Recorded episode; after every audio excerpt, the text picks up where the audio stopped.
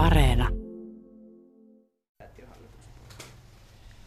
Ollaan lankakaupassa, siis tässä on nyt kaunis ympäristö, värejä riittää, pehmeitä riittää. Paikalla on Hannele Yrjökoskinen, joka on Veterhof-säätiön toiminnanjohtaja, ja Hillevi Karlenkaski, sinä olet Veterhof-säätiön hallituksen puheenjohtaja. Eli nyt on tärkeitä naisia paikalla puhumassa langoista. Kävellään tuonne hiplaamaan hiukan tai ainakin ihastelemaan lähemmäs. Puhuttiin eilen Hillevi Karlenkaski puhelimessa ja sanoin, että neuloosista on puhuttu jo kymmenen vuotta sitten, mutta nyt se niin kuin räjähti käsiin, sanoit sinä. Millä no. lailla se täällä näkyy?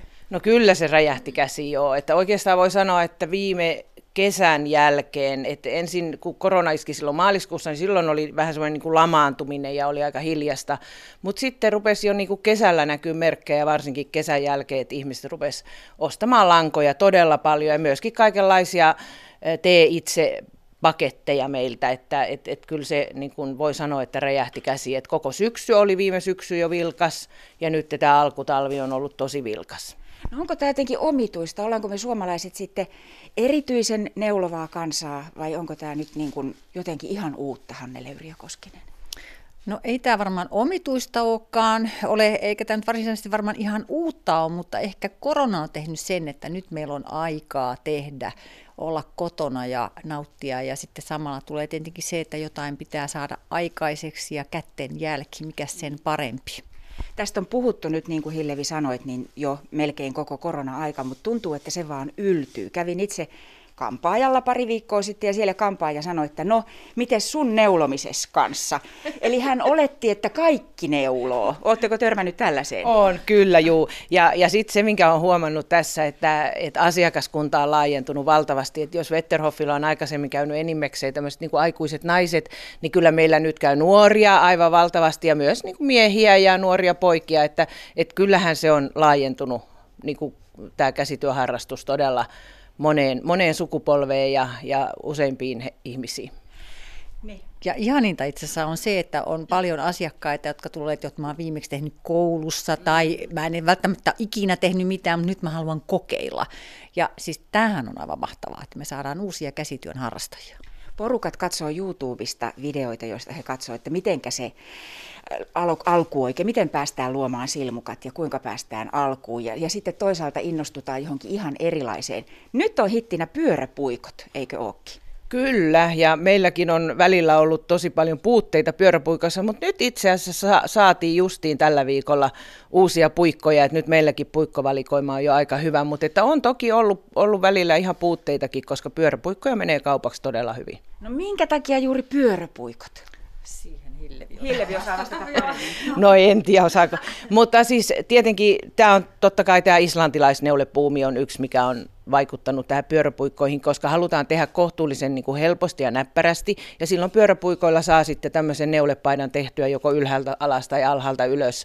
Ja, ja tota, pyöräpuikoilla kun neuloo, niin on ehkä helpompi tehdä kirjoneuletta ja helpompi tehdä, kun se on aina oikeeta ja niin edelleen. Että, että varmasti tämä on vaikuttanut siihen, että, että on tämmöinen tietynlainen, niin kuin, äh, halutaan semmoista niin kuin yksinkertaista ja helppoa, mutta kuitenkin näyttävää saada aikaiseksi.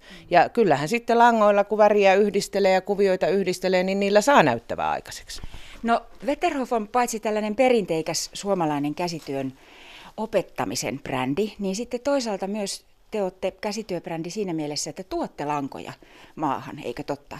Millä tavalla tämä korona ja toisaalta sitten maailmanpolitiikka muuten on vaikuttanut siihen, ja onko vaikuttanut siihen, että teillä riittää lankoja nyt kun meillä on vielä tämmöinen buumi menossa? No, kyllä itse asiassa sekä korona että maailmanpoliittinen tilanne on vaikuttanut siihen maahantuontiin, miten lankoja saadaan Suomeen. Että, et tuota, sanotaan, että viime keväänä, kun koko teollisuus koko maailmassa käytännössä ää, meni tauolle, niin oli vaikeaa saada raakalankaa, mutta pikkuhiljaa se sitten lähti onneksi syys, syyspuolella elpymään. Mutta tällä hetkellä nyt sitten Brexit tekee omansa.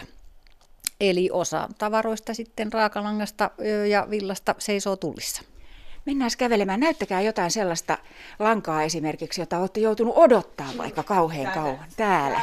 Aukkoja. No mitä, täällä näkyy aukkoja, tässä on aivan ihania värejä. Tässä on väri, värikartta tässä meidän edessä suoraan. Ylhäällä on tuommoiset vaaleet, hempeet värit ja sitten alhaalla tummat ja sillä välisellä välillä on sitten spektrin kaikki muut. Täällä on aukkoja. No, mistä ne aukot on syntynyt, Hannele Yrjö Koskinen? Aukot on syntynyt tietenkin siitä, että, että tässä nyt on meidän ryijylanka Tuukka, joka ja ryijybuumi on ollut kanssa aivan mahtava valtava ja sitä on mennyt ja ihmiset on itse suunnitelleet ryijyjä ja tehnyt meidän ryijypaketteja ja muiden ryijypaketteja. Ja tällä hetkellä tilanne on se, että meidän raakalanka, tuukkuraakalanka tulee Norjasta ja se pestään Englannissa ja, ja norjalaiset ovat kovin harmissaan siitä, että se siellä nyt sitten seisoo Englannin tullissa ja odottaa, että me saadaan se tänne näin. Mielenkiintoinen homma. Brexit, tämmöinen kova uutinen kohtaa pehmeät arvot. Kyllä, juuri näin. Emme itsekään osannut sitä odottaa, mutta näin siinä kävi.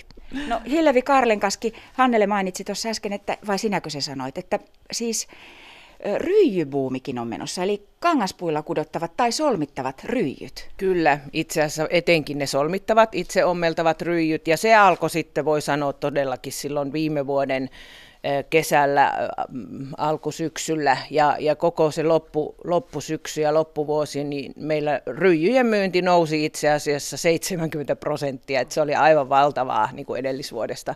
Ja edelleen nyt se ryijybuumi näkyy, että tietysti siihen on varmaan vaikuttanut sekin, että, että nyt on tullut tämmöisiä uusia, että ryijyä on alettu, alettu niin kuin tekemään vähän tämmöisellä uudella tavalla, että meillä on esimerkiksi yksi hyvä yhteistyökumppani, joka pitää verkossa ryijykursseja, ja tekee meidän materiaaleista. Sitten tietysti meillä itsellä on tämmöisiä pieniä aloittelijaryijyjä, jonka saat suurin piirtein yhdessä illassa tuommoisen pikkuryijy valmiiksi ja, ja siitä voi sitten edetä tekemään isompaa ryijyä. Että, että kaikki nämä on tietysti vaikuttanut siihen, mutta että toki justiin tämä, että että että ryijynäyttely on ollut ensiskin tuolla taidehallissa, joka on tosin nyt tällä hetkellä kiinni ja tauolla, mutta aukeaa taas kyllä uudestaan. Ja sitten, että tuolla somessa kovasti noita ryijyjä kyllä hehkutetaan ja niitä ostetaan kirppiksiltä ja niitä tehdään itse. Ja se, on, se on todella valtava se ryijypuumi.